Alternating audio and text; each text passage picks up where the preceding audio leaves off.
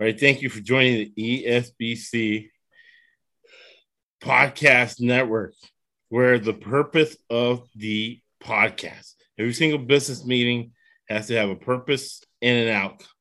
So the purpose, purpose is, there's plural, is to make me money. I say that because of we're talking horse racing. I remember Zaid, uh, which we'll get him on the horse racing true crime in the off season. He said, I'm doing it for you. I won the Kentucky Derby for the people. I'm doing it for the people. People say, oh, you know, politicians, oh, we're doing this for you. No, we're doing it for your ego, for the kickbacks you're getting from special interests.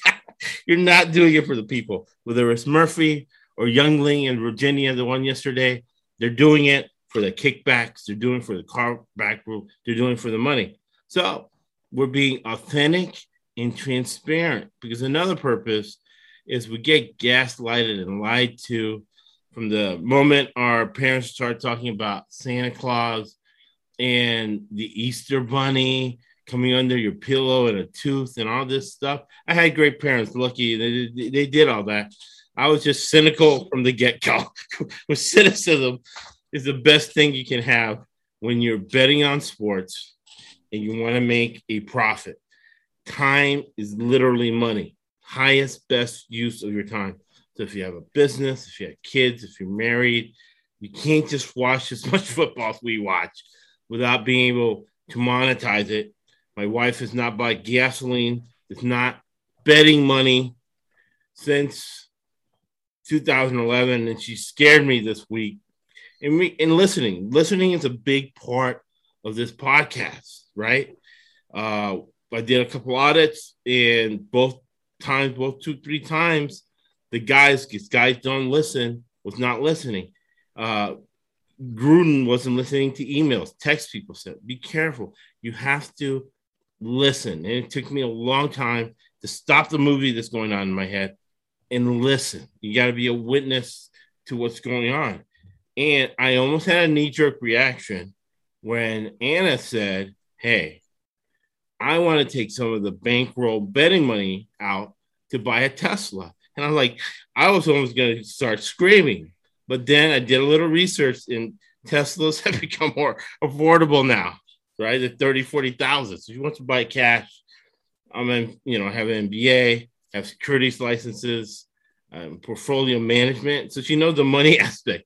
We're not making payments on a car because that's a losing proposition you, value of the car loses. But but that's a great lesson in listening. You have to listen, right? And, and that's a purpose. Now, what's the outcome?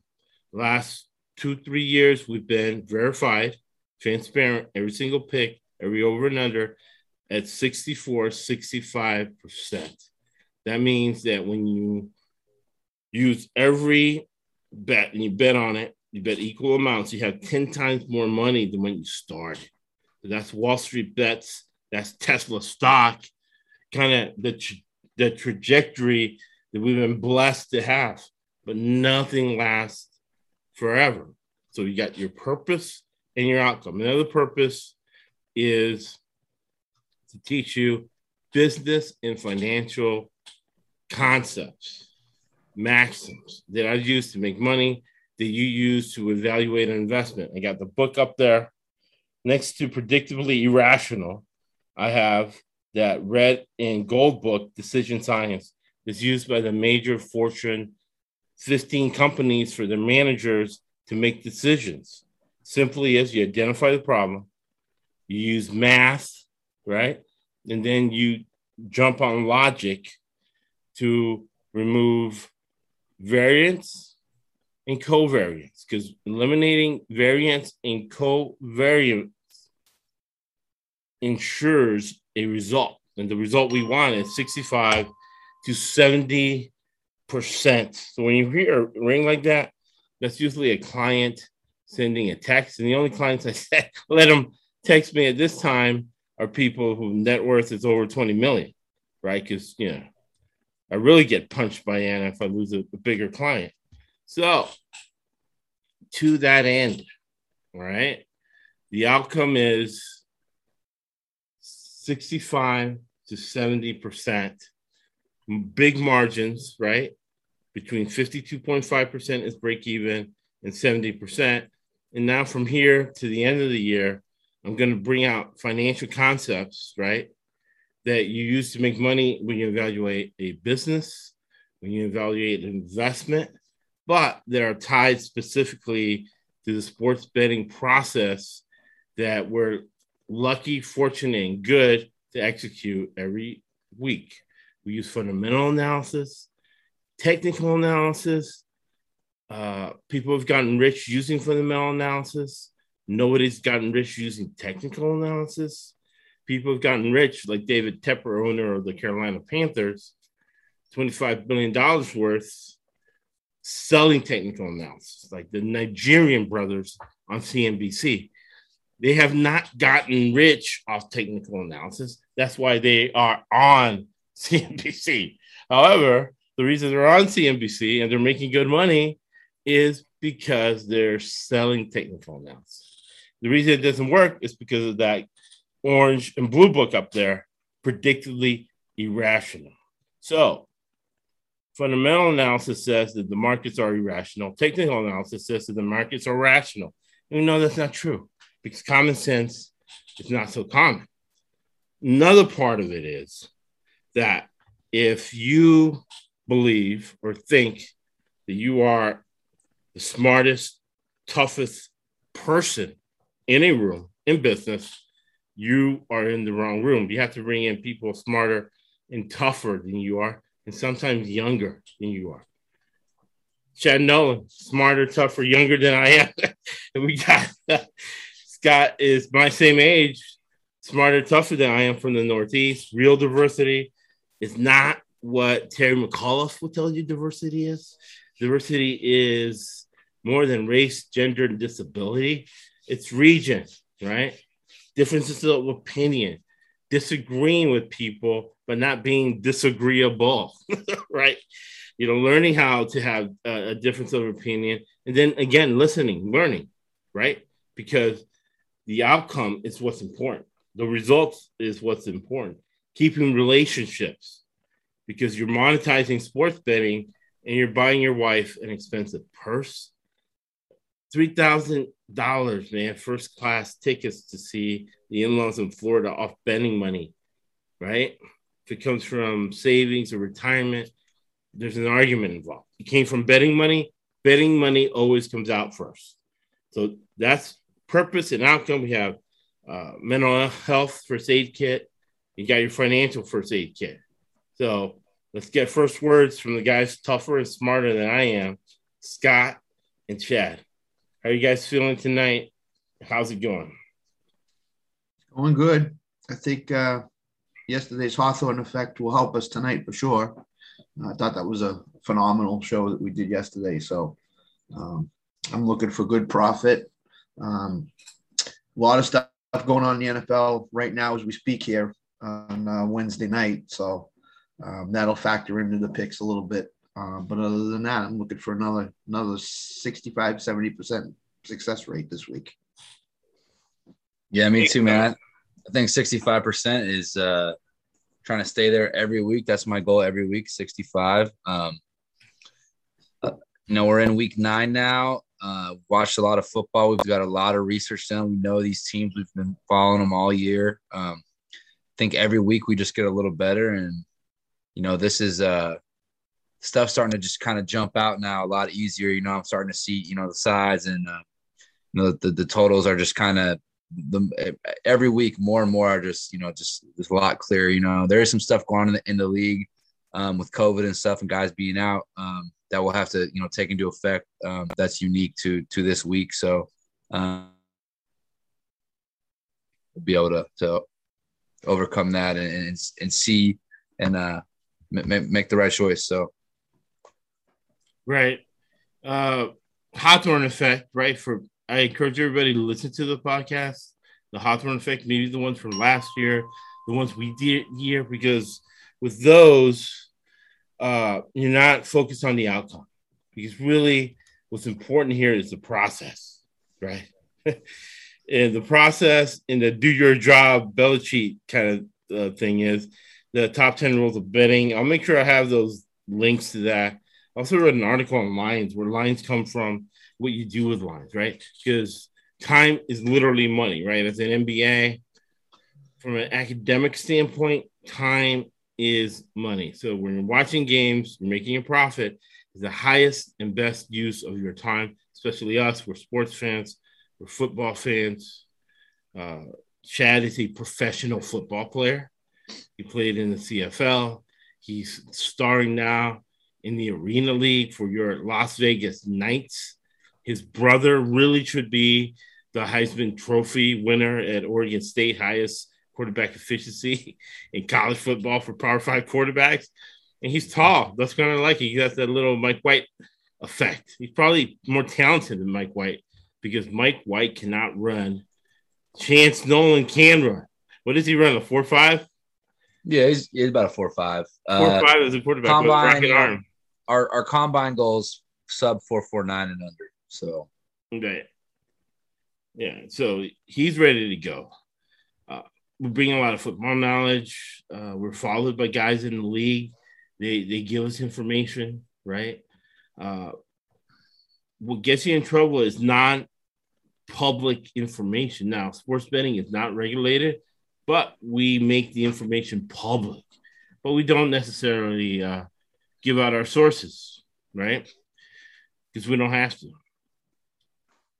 But that's the purpose, and that is the outcomes which every business meeting has to have, right? So, first game we're going to tackle are, let me know, guys, if I'm right. It's been crazy week, and you guys are saying crazier. I am proud of us last week. Last week, we ended up 19 and 12, 59%. So we are 140 up, 84 down for the year, 62.5. So we're in range what we usually do, 64, 65%. But really, we can take it a lot higher because we have an extra week to, to work for, right? Yep. We, this is only week eight. There's nine weeks that we could take that and want to maybe get up up into the 70%. And our bankrolls will thank us. And hopefully, with that new bill, we'll figure out ways to mitigate the taxes. As uh, Bernie Sanders and Elizabeth Warren tries to take our hard-earned betting dollars. hey, Josh. Right. M- more so, our wives will thank us for the bankroll, not Christmas. Christmas present. Yep. Yep. No doubt. We're, we're ahead for Thanksgiving, right? I, I boycott Target because they get way ahead of stuff. Just one thing at a time. We just got through Halloween. Now let's celebrate the beginning of November, mid November, and then Thanksgiving. Yeah, one step at a time. Uh, but the tickets on betting money is good, and uh, the, the expensive dinners down there in Lakeland, lovely Lakeland, Florida. All right, so the Jets let me know if I'm right because it's a crazy week, and as crazy a week as what I was laughing on Sunday because I'm like, as nutty as this week is, as irrational as this week is, as crazy finishes as this week is, we're we're freaking all over profit. yep. All right. Uh, and when you look at the percentages before we start, I'll give you this. Uh, once you get to 65%, right, consistently, then you're at professional level where you are buying houses, you're making a good living betting on sports. So we're right there, and we're way over it when when college uh, college basketball starts, and we're way over it when you look at college football, and usually the NBA playoffs. Uh, the NBA playoffs, I ended up going around seventy five percent after wow. I factored in that these guys do not want to play hard, especially after they've had a, a, rough game. They don't want to come back and play hard. You know, like Washington Wizards, they worked hard to you know get that home win. They were going to get blown out in the next game. No fighting. So let me know if I'm right. Thursday night, Mike White in the New York Jets going to Indianapolis. Indianapolis is getting 10 and a half points the over under is 45.5. Indian has won a lot of leads late. We talked about it yesterday, and that's predictable, right? Because the owner is a family business. This is a lot of nepotism played into last week, and it's going to play into this week. Just because the dad was a smart, great owner doesn't necessarily mean the son is going to be a great owner or a smart guy, right? Who we know should be in jail. And I'll put a link to the article where Robert Irsay was found with a pound of cocaine in pills in his car. And he's not getting treated like Ruggs is getting treated. But that's way over my head. Uh, what do you guys think about this game? So you called it last week with uh, Mike White. Uh, very impressed by him. Um, you know, the Jets seem to be a different team, more emotion, more energy, more fight. Uh, they get down to Cincinnati early. They came back. Um, these teams are going two two opposite directions um, based off last week. The Jets are Jets are going up. The Colts are going down. It's going to go over 45 and a half, I think. I think this is going to be one of those 27 24 type games. Um, and the Jets are going to definitely cover the 10 and a half. I can't see the Colts blowing anybody out. Um, so I'm I'm taking the Jets with the points, and I'm taking the over. I think uh, I think Michael Carter is going to have another good game. I yep. think Crowder is going to have another good game. Um, I can see the Jets winning this game outright. It's very possible. I think the Colts are, are not not a good fourth quarter to second half team. Um, their defense is overrated, as we talked about yesterday. I, th- I think on on the Hawthorne effect. Right. So I can see the Jets covering this very easily, and I can see this game going over. So, yep, I totally agree, man. I mean, th- this one jumps out at me. I mean, I don't know the over here in, in, in the Jets. I mean, 10 and a half points is ridiculous to me. Um, that's telling me that Vegas is, is saying that Mike White and what they did yesterday last week was a fluke, which I don't think it is at all. Um, you know, it, it's something to say, you know, when guys, you know, I, I, see this in college football a lot. You know, I saw this with my brother at Oregon State, Josh mentioned it, you know, he came in that first game at Purdue and you saw the sideline of the team, they start moving the ball. You see the energy shift. Um, you know, and, and you saw that at Utah. You know, me and Josh were at the Utah San Diego State game. Right.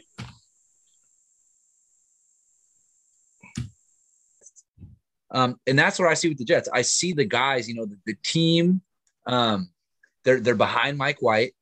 Uh, they're they're playing hard for him. They know they got you know they they got a vet in there. They got you know got an opportunity. He's been in the league you know for for four or five years. He's 27 years old. Um, yeah, I mean I I I think this is going to be you know the Bengals are in my opinion are a lot better team than the Colts right now. Um, who the Jets beat last week. So yeah, I mean, there's no doubt in my mind that the Jets could possibly win this game. So yeah, I'm probably gonna go. I'm probably gonna, you know, if I'm I'm gonna be playing thirty dollar units, I'm probably gonna take five to seven bucks and throw on that plus four hundred money line. Just a little sprinkle, a little sprinkle on the money line there because yeah, I think the Jets have a chance to win this game.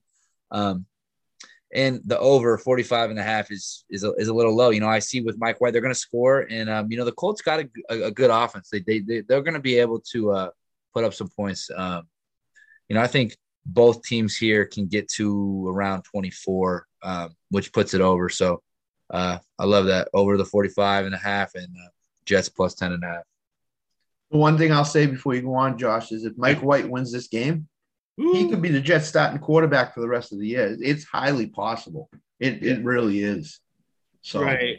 And then you pull up the New York Post and Steve Serby saying the Jets fans are willing to give Mike White a real chance. Yeah. And Mike White's again the electric. I saw him do it at USF. Uh, you know, I checked my thinking, you know, I got some advice from the guys and uh and, and then I saw the results. And then I think this whole uh Pete Carroll, Robert Saleh, Rob Rott energy got thing now I think it'll kick in. It did not kick in in uh, England, but now Indy, because it's not just playing the Titans. It's not Derrick Henry. Titans are a physical team. Mm-hmm. short week. Yeah. They did not have depth. So, uh, fortunate looking good. took, you know, we talked to the guys about it. We I took the bankroll has been growing, you know, for 11 years. That's the thing. The bankroll just didn't get there. Probably took about 25 years to get to where it is right now. Didn't just happen overnight. So, and I took Bitcoin was at 30, then took all the bankroll, uh, you know, college basketball, if you heard those podcasts. And my witness is Chad. We were at 70, close to 80% from conference week on. that was crazy, man. You, you know, and then I took it to Bitcoin at 30. Now Bitcoin's at 60. So it's a thousand dollars a game. It's been that way for many, many years. Mm-hmm. Um, I'm gonna I'm gonna take uh, Chad's advice on that. And what when Chad said that, that kind of triggered that Indy does not have good depth. That's why they blow leads in the second half. Now they play a physical team. It used to be that you played the Steelers, right? Or you played the Pats when they were really physical. That team would always the Pete Carroll teams too, when they were good in Seattle, when they beat you up in Seattle, they would always not cover the following week. So I don't think the talent disparity between the Jets, as bad as they are, is because Indy being such a cheap family-owned team by an owner with a severe drug problem. Is he going to NA? Is it is he like Charlie Sheen that he doesn't have a bottom other than health because he has so much money?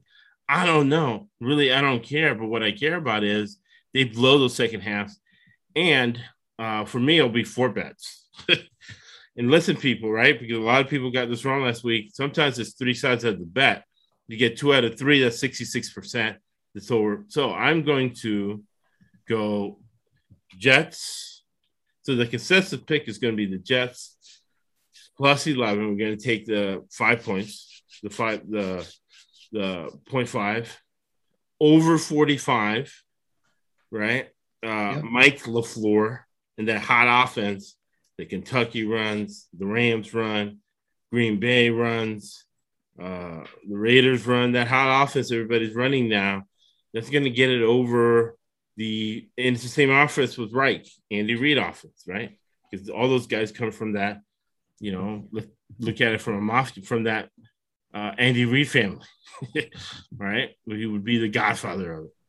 Uh, I'm gonna take Jets second half line because the Colts are falling apart every single second half of this year, and so it's gonna be a thousand on plus 11 Jets. Uh, I'm going to start being a little less on the side. So I'm going to go 800 over 45. I'm going to put 100 on the money line. And I'm going to put 500 on the second half line. Jets. What do you guys think? Yeah, man. I think I like it. I like four, it. Four, four sides. Remember, the goal is to have margins over 52.5. Aldo Lahi, used to get George Steiner rented the restaurant.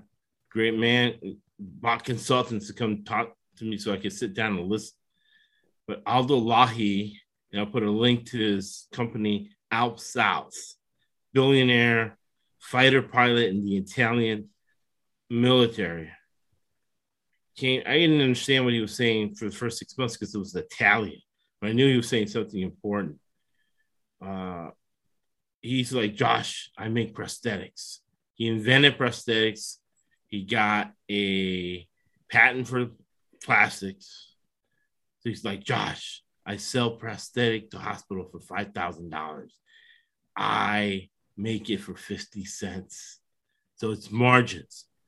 He says for him, when the most important part of business, he ends up being a billionaire. Will they be?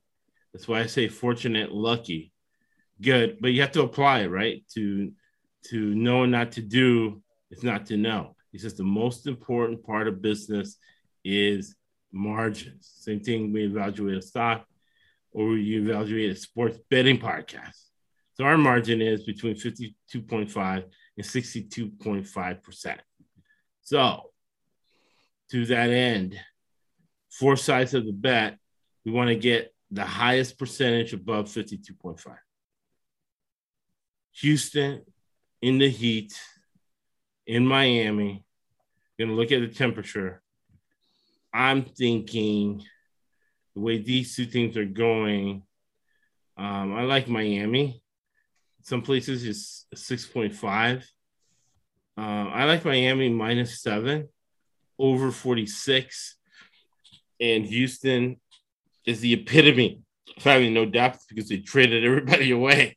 And Jim Cumbertree told me, told all of us when we did the draft, that Houston was going to tank and lose all their games. That's pretty much what they're doing. Lucky cover last week. I'm going Houston uh, to lose, not even to cover. Miami covers this week, minus seven, over 46. Miami has to get a lot of anger out. What do you guys think? I'm gonna I'm gonna agree with you. I'm gonna take Miami. I think uh I think Houston is in a, a dogfight for for that first pick with uh with Detroit. And I don't think they they wanna go possibly a game and a half up on them, you know, a game and a half down to them. So right. I'm gonna take Miami. Uh I think Tua is Tua hasn't played badly. He's he's played decently. I think Gaskin's going to have a huge game here. I yeah. think they're going to run the ball effectively. I think um, I think he's going to hit Parker and Gesicki for some some downfield plays. So I like Miami at home to win the game, and I like the over. I think this is, you know, this is going to be one of those could be backdoor covers again for Houston. Uh, backdoor covers on the over. Excuse me for Houston to score a late touchdown, but uh, Miami and the over for sure. Yeah, and I'm learning my lessons from the NBA. NBA, there was a lot of quitting going on. I think I'm noticing now in the NFL a lot more quitting than what it used to be. Yeah. You know, look at the weather yeah. in Miami. Chad, what do you think? Yeah, man, I agree here. You know, we, we were before the podcast, we were talking about, you know, how Houston is tanking this year. Um, and how that first game with Tyrod, like against Jacksonville was kind of like a, you know, they were going to win that one. They kind of act like they're not tanking, but they knew they were going to be tanking. But that's the only game they were actually going to have a chance to win, anyways, all year. You try um, to win, yeah. So, um, if, if I'm looking at who's tanking here between Miami and Houston, Houston is the team that's tanking this season uh, more than Miami. Um, I agree with what Scott said about Tua. I think he's playing uh, pretty well. Um, and yeah, I, I think uh, you know my under that six and a half Miami at home. Uh, you know, I think they need to go get themselves a home win here. Um, and I, I, I agree with the over. I think I think this one, um, you know, there's going to be some some points scored. You know, I think Miami will get uh get about you know 28. I see uh, you know, uh, even like a, a 24 17. What is that? 24 17? 41. 41. That'd be under. Um, yeah, but like a like a 28. No, I'm, seeing, I'm thinking a lot of points. I'm seeing uh 35 17. Yeah, or like a 28 21. Dolphins win it. That would be over 49. Yeah. Yeah, so this, this is not going to be a joke. It's going to be 82. Eight, it's funny when the humidity is higher than the temperature. It's going to be 82 degrees, 83% humidity, a nice robust wind of five miles an hour. Nothing. You can't breathe with right. helmets, pads. Your team is tanking. You've been on the field all year. Maybe you can might take the first half under, then take the second half over mm-hmm. because uh, once the water breaks on that defense, once Davis Mills throws it's gonna be six. Yeah, it, it, it's just gonna be crazy. You know? It's gonna be twenty-eight to fourteen. One minute left. Houston's gonna score to lose 28-21, go over. Right. That's my prediction. Yeah. yeah, Houston's Houston's one of those. All of a sudden, the light goes on teams like you saw it last week in the fourth yeah, quarter. Exactly. They were pathetic all game, and then all of a sudden, the fourth quarter started, and they they look like the Kansas City Chiefs of 2019 going yeah, up and down the field. They had no chance to win, so they put in the real offense in. Yeah, but and then it's the defenses when they start get playing that damn prevent and they're just not being physical and they're like, all right, I'm going to give you 10 yards. It's like 10 yards, 10 yards, 10 yards, 10 yards. Holy shit, I'm on 10 yard line. But right, no, that, that it happened. Then Brandin Cooks made a move and he was gone.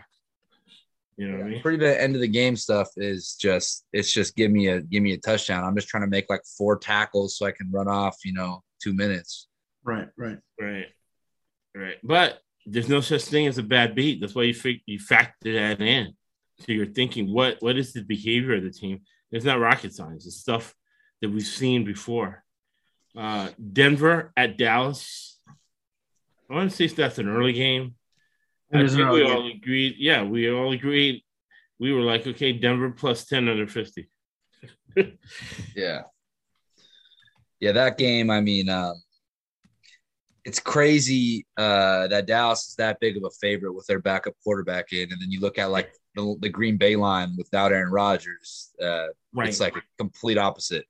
Um, and it's just that's a lot of points. Um, that's just a lot of points to give up with your backup. And you know, I don't I don't think you're going to just let him loose. You know, you're going to kind of control the game here. You're not looking to blow anybody out. You're looking to you got two, you got Pollard and Zeke that you can feed, control a game with. Um, you know, you already know Denver's coming in with a low powered offense, so you're already expecting that your opponent isn't going to be putting up a lot of points. So you're already game plan. Okay, guys, we're not facing someone where we got to score. We we only need 21 points to win this game. Um, you know, so they're game planning to run the ball and, and keep it slowed down and like um, control the clock and control, you know, protect their defense so the defense can be fresh, you know, to, to shut down Denver. So yeah, I mean, I love this uh, this under in uh, in Denver plus the 10. I think they're gonna keep this one's gonna be close. Dallas by a touchdown. Here, here is the classic case, which we talked about the Hawthorne effect last week. This is non-conference game. Does not count in terms of it counts wins and loss record, obviously, but it does not count in terms of a, a tiebreaker for playoffs. right. So Dallas is gonna maybe get up by 10, 14 points and then become extra vanilla on offense. Zeke and Pollard are gonna run that ball like crazy. Denver's gonna keep it close enough in the second half where the 10's not even gonna come into play. I think it's gonna be like anywhere from five to seven, like a 24 21 type of game. I see. I don't see Dallas winning by more than 10, which I, I don't even see them winning by more than seven. I think they're very vanilla on offense tomorrow. I mean, Sunday. Yeah. So That's a great that's a great point about Yeah. A- AFC NFC. That's it. Yep. And uh and that even takes me back to that Jets Miami game. Even you know they're not playoff teams. Well, neither of those teams are making the playoffs, but that is an AFC. You know, uh, or the the Jets Colts game. Um, that is an AFC matchup. You know, like you know for for those teams. So and da- and that is- Dallas and Dallas, like Tennessee, has that division on lockup right now. They get they got that division. So yeah, you know, yeah, Well, yeah, the division You know, horrible. there's there's there's talk that Dak is in practice and he's doing everything. How mobile is he going to be in the game if he plays? So I think he sits again and Cooper Rush plays. Oh, of course. I, I, I think so because because this game is not the ultra important game that the rest of the games will be down the road. So Have they? I thought they they announced Cooper Rush is starting. Is that is that not? he Official Dak was in time? practice all day, to, doing everything in practice Yeah. today. I Yeah. read. So I don't know if he plays. I don't know if they're just just getting ready play for the rest of the season. I wouldn't play him either. So even having said that, I, I think this game is is a Denver cover Yeah. and it's an under. It's an Yeah, I mean, I, they they're gonna sit Dak this week and next week. They're gonna bring him back for the Chiefs game. Yeah. If, in my opinion, I, they're gonna they, they got it Denver at home and Atlanta at home. I mean, yeah, you don't need you don't not gonna need Dak to win those games. um, not at all. Yeah, so Right. And um, this is about the time Chad was being born. But I think Scott can remember there was only one game on, and uh, it would be Keith Jackson on Saturday. He would come sometimes before. He had Frank Broyles. Frank Broyles coached uh, Switzer, Jerry Johnson, and Arkansas. Yep. yeah, he hired Jerry Jones to be a linebacker coach. Uh, he would say, "This is where percentages started getting in my head. If a team can run the ball, plays well on special teams, and plays good defense, they'll win seventy percent of their games." Yep. And Jerry Jones is the chief strategist, general manager, and owner of your Dallas Cowboys. So that is what you're going to see. You're up by seven, it's really up by 20. This is like the Hoya paranoia type of situation, same type of uh, philosophy, right? I do. So- I do think that if the Cowboys had lost to Minnesota last week, Dak is playing this week for sure. No doubts about, about it. But because they beat Minnesota, he's Yeah. probably not going to play. And because Minnesota was an NFC win, which solidifies their tiebreaker that much more, he's Yep. they don't. This game is that much less important because losing this game doesn't affect them for the division, and it doesn't affect them for the tiebreaker in the Mhm. NFC. So Right, and, and Denver hasn't scored more than 17 points after uh, Teddy Bridgewater got his concussion. So if you look at the statistics, Teddy Bridgewater post and pre-concussion, they're dramatically different. And last week against Washington, Washington lost that game. Denver did not necessarily win that Exactly. game. Exactly. Exactly. All right.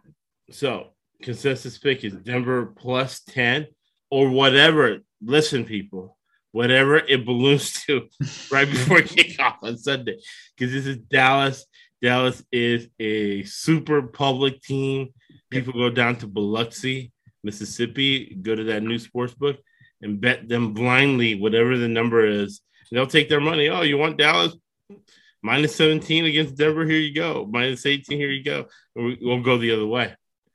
Uh, a team, fraudulent team, right? A fake football team. So when I say a team is a fake football team, uh, the Vikings fit the bill, right? Overhyped, Cousins, this, that, and the other, right? Uh, they're unmasked last week. As you know, I'm reading the Minneapolis Star, and the reporter saying how the Vikings are now going to blow out Dallas because they don't have Dak, and the Vikings are a playoff team. It's funny how to read it uh, the next day when I read it the next day, how they were like, "Oh, we got to tear down the franchise. We got to eat all the way up to the owner. We got switch owners, switch general manager." It reminded me of the Canadians. Uh, when uh, what was that guy uh, Ben Johnson won 100 meters and they got caught with steroids. I remember they had a parade for Ben Johnson. you know, in Canada. And then when he got caught with steroids and banned of the medal, uh, I was watching because he used to have it on TV, the Canadian Parliament, and they're like, "What a disgrace, Jamaican Ben Johnson." now he's from Jamaica. The strip thing goes to go. Jamaican Ben Johnson. What a disgrace, right? Same thing with the, the the sports writers in the papers in Minneapolis. The before Dak gets hurt in the aftermath of that embarrassing loss. They're playing it slow and steady, wins the race. Uh, coming off a bye, I believe. Yep. Uh, Harbaugh and the Harbaugh family, the Harbaugh football mafia. They extended to the University of South Florida. You can see the banner there. We have Willie Taggart, a disciple of the Harbaugh family, won a national championship with Daddy Harbaugh, Jack Harbaugh, at um, Western Kentucky. He was recruited by Jim Harbaugh, right? And they're the ones who scouted and recruited Mike White, right? So uh, that's how we know about Mike White. So it's the Ravens minus six, over under is 50. Uh, the Ravens have been playing under games. I rarely bet Harbaugh when he's a heavy favorite. Like to bet him as a dog. So I'm gonna stick with my guns here. I think the Vikings will be able to cover seven or whatever it balloons to in those new casinos in Virginia. And the old school people are still driving to Foxwoods to bet when you can bet legally at Foxwoods. Now you can bet legally at Foxwoods. Pretty soon you'll be able to go into Boston and bet at the Wynn Casino. Yep. Right. So I'm gonna go whatever the line balloons to, because now lines are ballooning. Uh, Vikings. I'm gonna say plus seven, seven and a half, and I see it under 50. It's again two old school guys who are gonna run it at each other. What do you think, Scott? Oh, I'm going to disagree. I'm going to say Baltimore covers the game and wins because before they went on the bye, they got smoked by Cincinnati big Right. at home. Right. That has lingered for two weeks. I don't think that sits well with Harbaugh and Lamar Jackson and the rest of that Ravens team at all. So I see the Ravens winning by double digits this week. I think it stays the under because I think Baltimore is going to go back to running the ball a lot Right. uh, with Lamar, with Freeman or Latavius, whoever's in the backfield. I just think this this two week preparation for Minnesota. I think you'll see a Baltimore Ravens team that comes out fired up, ready to play, and ready to tear somebody's head off. I don't think they're happy at all with the Cincinnati loss. I think that for them to compete to get to the Super Bowl, they need to win games like this. So the the non-conference thing will, in my mind, goes out the window here because I think Baltimore just just is all over Minnesota early, Minnesota finds it hard to do much of anything. So I'll take the Ravens, and I'll take the under in this situation. Okay, we got two unders. We got I got the Vikings, and Scott has the Ravens.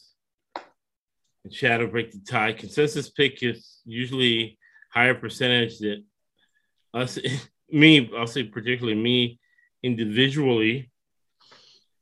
I know. So we were doing so Break the good, guys. Man. Yeah. Three games, we were all the same. Now here we are. I was surprised. It usually happens like the first game, and then we, then we're good. Um, man, Baltimore coming off the bye, Harbaugh coming off the bye. I do like. Honestly, in this game, I think you're. I will say this, people. If you agree with Scott, bet the minus six right now. If you agree with Josh, wait. Um, and take Yeah. Minnesota on the other side of seven because I do think this line goes up. I think people will bet Baltimore up in this one over that key number of seven.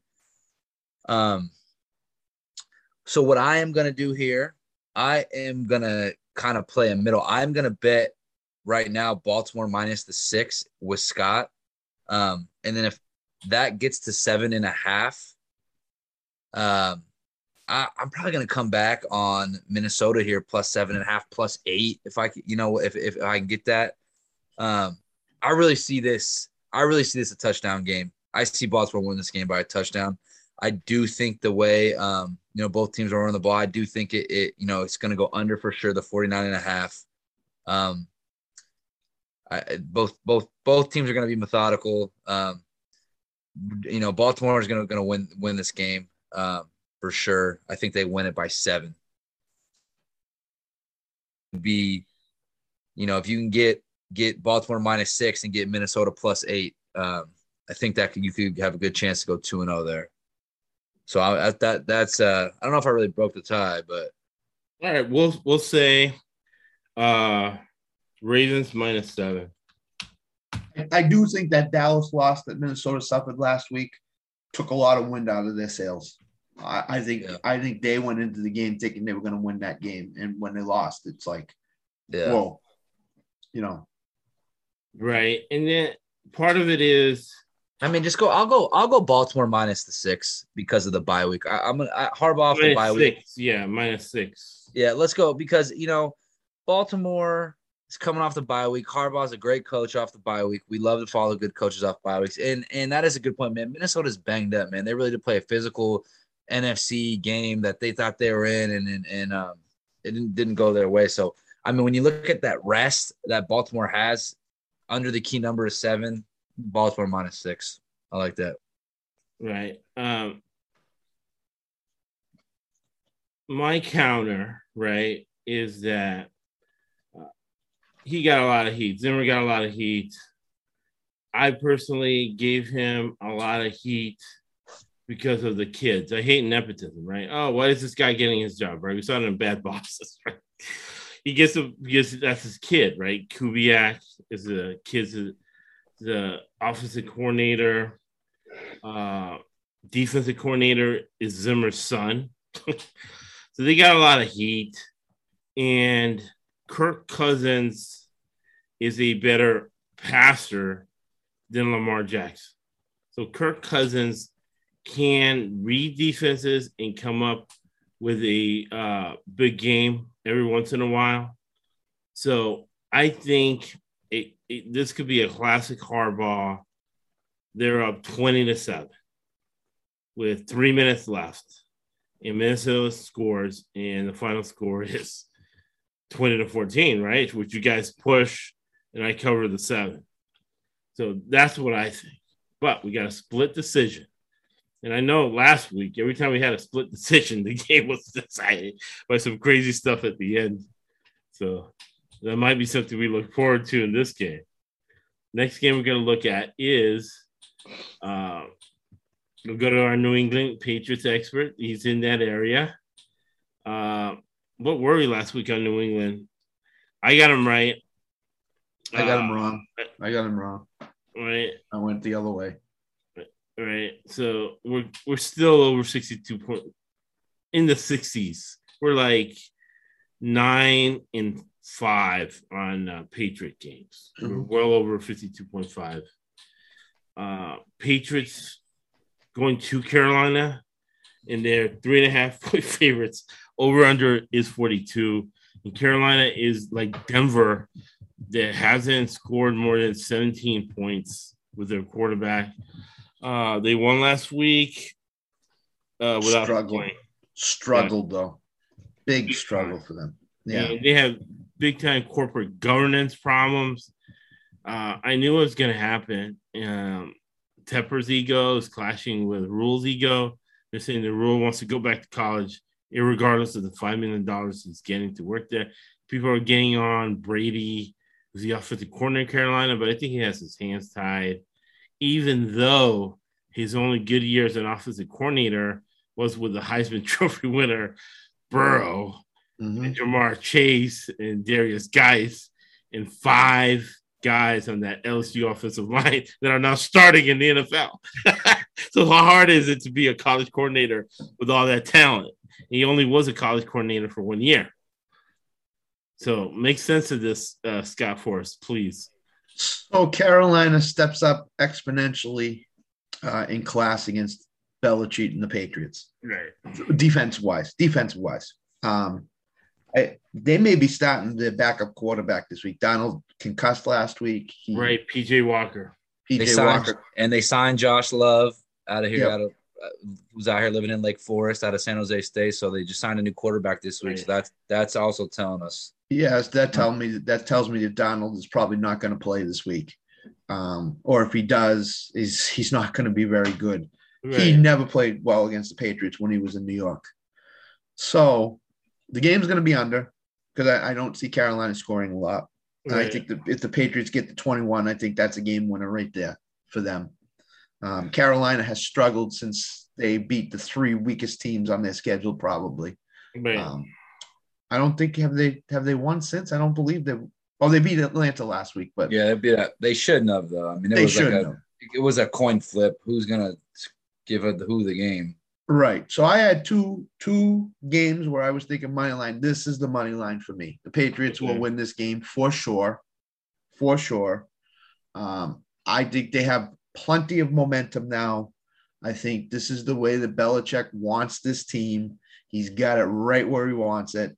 He's going to be able to run the ball against Carolina, and Mac Jones is going to be able to hit a couple of passes to keep the chains moving. So I, I see them winning. I see them covering. I see it in an under game for sure. I think they're going back to toward the under. Um, so I see like a 27-6 type of game. Patriots win. I think they're going to win that big because I have no trust in Carolina and what they're doing on offense um, or defense for that matter, or defense. I think the defense is pretty good for Carolina. I just don't know if they'll be able to to compete and stop um, Josh McDaniel's offensive scheme for them. So I go three sides. I go Patriots money line and with the spread, and I go under for them. So I 100% agree. Uh, I was thinking exactly the same thing. Um, I wasn't thinking in money line terms, but I'll go ahead and do that. I'll go ahead because uh, the Raiders were the other team I was thinking about money line at, Right. at New York. So that was the other one I was thinking about. yeah, the Giants. Giants are, I think, trying to tank on purpose. Yeah. No Barkley, but uh, again, if PJ Walker starts, basically he doesn't have 16 starts.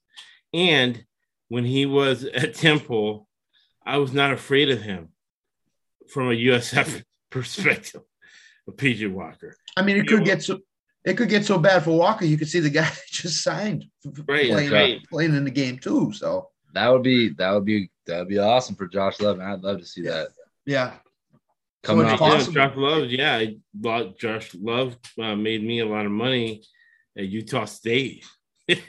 San Jose State. Didn't he play Utah State at one time? Oh, I mean, he Yeah, played that- against Utah State. Oh, he was at San Jose. Yeah, he went to San Jose. Yeah, I'm, I'm confusing with the other guy that has, I think, the same last name as Love. I'm- I'm Yeah, that you're thinking about. Love? they- that's the Packers. Jordan Love. Jordan, oh, Jordan Love, Love. that's right, Yeah, that's yeah, right, yeah. that's right. That's what I is- was thinking about. Josh Yeah. Love was, was San Jose State. Yeah. Right, right. Got him confused. But, it's too many loves. Yeah, They got the and Uh, they both had they got Josh and Jordan. They both got Jade first names. Yeah. yeah, and, you know, analytics. We go into that. That doesn't really work in football uh, as a whole. It might work in fantasy, right? But in sports betting and as a whole in football, sports betting analytics does not work because you got too many variables. Remember, eliminating variance and covariance to get a result. But key statistics are vital almost, right? And a key statistic here, and you don't have to be a brain surgeon either, is that Bill Belichick, I don't think he's ever lost to a rookie quarterback. Ever. Uh, Davis Mills came the closest, but I, I think you're right. I- people. I think you're right. I don't think he's lost to a rookie quarterback. He beat Ever. Peyton Manning his rookie. Yeah, he hasn't lost to a rookie quarterback. ever. So, I mean, it would be a return to the mean, but I very, very, very much doubt it. I Yeah, really I- doubt I do too. that uh, Carolina's going to score any points, much less get close to make it over, much less with a backup quarterback. The only caveat is if, you know, if Jordan Love or whoever or Josh. Josh Love um, or PJ Walker starts taking off all the time because Belichick and Carroll's defense does not account for the quarterback. Yeah, and I agree with Chad. Kind I of a think, gentleman Zell type situation. I think that quarterback signing by Carolina signals that Darnold is not playing this week because Right. of this concussion. I just think that's what it what it looks like. So Yeah, yeah, I, I totally agree with you guys here. I think New England minus minus the three and a half under the forty one all day. Uh, New England opened up that offense last week against the Chargers, AFC game, right? That's a tiebreaker game. They Right. you know need that. Yeah. Um, this is at a conference. Uh, they're just gonna get the win, just like the uh, how just how the Cowboys are gonna beat the Broncos. This is exactly how the the Patriots are gonna come in here and beat the Panthers. Panthers aren't gonna be able to score. They got that defense. They're gonna run the ball. They're gonna win this game you know, 21 to 10. Um, so yeah, I, I, I totally agree with you guys here. I think if you want a game plan, look at the first Jets game that the Patriots played. Right. Got up, got out, got ran the ball, got out of the building with a Yeah. win, and They're went gonna be- home. Vanilla, vanilla, out of conference, Yep. get the win, um, playing an inferior team without their starting quarterback. Yeah, all day. Hundred percent. So the ESBC consensus it's your Pats minus three money line, right? And we'll let Chad decide which is going to be the ESBC money line pick of the week. We can have two. Right now, it's the Pats over Carolina. So we're playing three sides of the bet. We get two out of three. That's sixty-six percent. It's over fifty-two point five. All right. And in this one, game, we- in this ahead. one, we could get all three. I mean, it's, Yeah, I think we're gonna get all three. yeah. Yep. All right. So we got Buffalo going to the Heat in Jacksonville minus uh 15 over under 49. I'm gonna go with the Jags. Um Jags plus 15, plus 15 points. Under 49. Because Jags gonna have to run it a lot. I don't know if they're gonna match plus one with uh Josh Allen, if that's gonna be in the game plan this week, but it's gonna be under 49. And I'm gonna go back to betting Florida teams on the second half line. As defenses get tired, and I'm gonna look at the weather in Jacksonville. What do you think, Scott? Hate What was it? again? What? What'd you think on the total, Josh? 49 is what I have. Yeah. What what what what was your what's your pick on the total? Under. Under. Okay. Because you're gonna have to run it, keep the ball away. Then um Urban Meyer's the special teams coach, so he's gonna pin him deep. Uh, Daboll and McDermott from the Andy Retreat are conservative. They'll Mhm. punt it a couple times. They probably should have go for it, and don't win the game comfortably too. They'll win the game twenty to ten, or you know, uh, twenty-seven to thirteen or something, seventeen. But it'll be, I think, less than what it's going to balloon to, because I don't think it's going to stay at fifteen. It started at fifteen.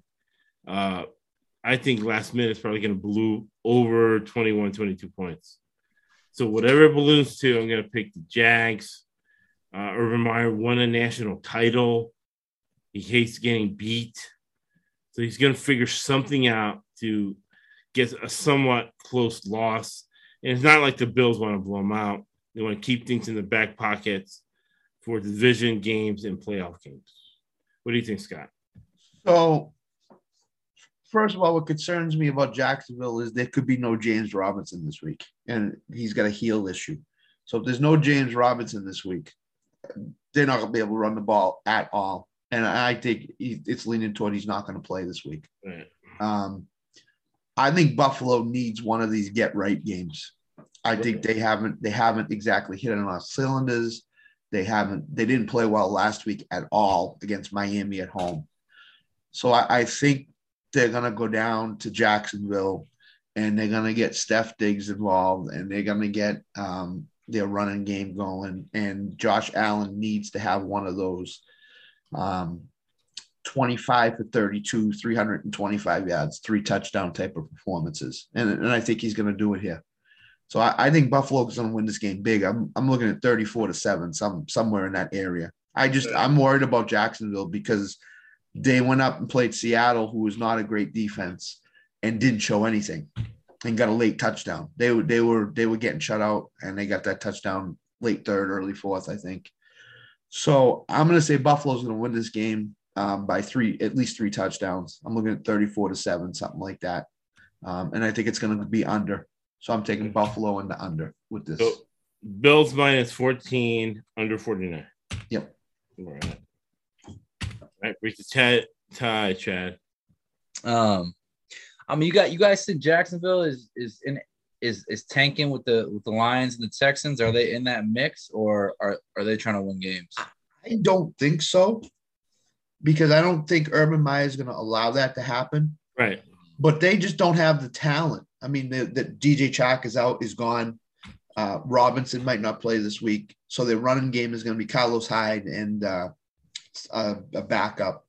Their Shenault's just disappeared the last three or four weeks. Where he's gone since Cincinnati, I have no idea. Yeah. So I'm just a little worried that Jacksonville against the team is Buffalo's caliber is just way over their head right now and can't compete with them. Yeah. Um, man. I think this line is gonna balloon like Josh is saying. Um, so yeah, I mean, I, I think Buffalo at the 14, 14 and a half is uh probably the right side, but I think this line, I'm personally gonna wait and I'm gonna play Jack. I think I'm gonna be able to get Jacksonville on the other side of 17. think I'll be able to get Jacksonville 17 and a half, 18. Um, you know, so I, I do think the Bills are to win this game, but I think that seven we can get on the other side of 17. I, I, I think, you know, Buffalo wins this one, you know, 31 to what 14. Would that be that's, that's 17? That's a cover, 17, right? Yeah. Yep. Basically, exactly like the Seahawks. 30, they lost 31-7 last year to the Seahawks. I'm just seeing one more touchdown, 31 to 14. They're at home. Um, you know, in that in a little in the weather, they're at home. Thinking 30, you know, 31 to 14. Um, I, I like Jacksonville on the other side of 17. I, I just that's a lot of points in the NFL. I think they'll cover, I think they'll cover that. So um I mean, this is kind of similar to that Baltimore game. I you know, like I, I did play two middles last week with that uh that Texans Rams game. Um, but on this one, I'm probably not going to bet the Bills. Um, I'm going to hold off and let that Jacksonville line balloon. Um, if I can get it at 17 or higher, I will bet it. If I can't, I probably this will be the one side, the one that I do not bet this week. So I'm looking for Jacksonville on set on the other side of 17. That's what I'm looking for. All right. Split decision. Right. I got the Jags plus 15 over the key number. Under 49, second half line. Uh, weather in lovely Jacksonville, Florida. It's going to be. Now you go to St. Augustine Beach, right? Get it. Go to the bed and breakfast there, owned by uh, stewardess who won the lottery. It's going to be. It's funny again. We're going to go with the humidity. It's going to be higher than the weather. It's to be 70 degrees, 71% humidity. No breeze. The wind is going to be zero with pads on coming from Buffalo, New York. Uh, so we're gonna go second half line, Jacksonville. As uh, they're gonna have to the one of the where people way urban environment wears people out. It's on special teams, trying to make the gunners and people run extra to get a cheap touchdown in the second half. All right. So split decision. All right. Next game is the Cleveland Browns at the Bengals. Bengals, it's minus three, over unders 47. Uh, Stafford, right? Stafford and um, the quarterback for the Browns won the Heisman Trophy. I forget his name. Baker Mayfield. He's hurt. He can't really throw the ball deep. That's why uh, what's his face wanted a trade because Stafford can throw it deep, but he has to lob it. Because remember, I was watching him in training camp. I was saying it. He's not right. Baker Mayfield's not right. All these games gone under. They love to throw it. I mean, to run it with Callahan, even though they're missing tackles. So they're like almost like um, um, the Giants' old coach uh, Bill Parcells. They're just running it a lot. And now the Beckham wants to leave for the same reason Sean Jackson wants to leave because Mayfield can't throw the deep ball. Thomas was complaining that with Brees because I guess you can get through an NFL game just lobbing it and making it the right reads. Uh, for that and many other reasons, I like the Bengals in the situation. Uh, under 47. What do you guys think? Yeah, I, I like the under two as well. Um, I'm going to agree with you, Josh. I'm going to take the Bengals and I'm going to take the under 47. I, I just think Cleveland does not have a passing game. Odell is sitting at home right now collecting a paycheck. They right. sent him home. They basically said, "We don't, we don't want you here. You know, we'll yeah, work something out." Yeah. And that, so basically, their their passing game is down down a a receiver. Granted, he wasn't doing a lot, but right. at any time he he can explode for a hundred yard game and, and eight receptions and a couple touchdowns. So um, I just think Cleveland's in a in a world of hurt right now. I think teams are are starting to shut their run game down a little bit more, um, other than the D'Ernest Johnson game uh, against Denver. So I think Cincinnati's going to win the game here. And I think they're going to win it, you know, in a low scoring 21 10, 17 10 type of game. But I like Cincinnati in this game and I like the under. I don't think it approaches it. So that's where I would go. 100% agree. What do you think, John? 100% agree with you guys. Um, we got under that key number, get at two, you know, two and a half.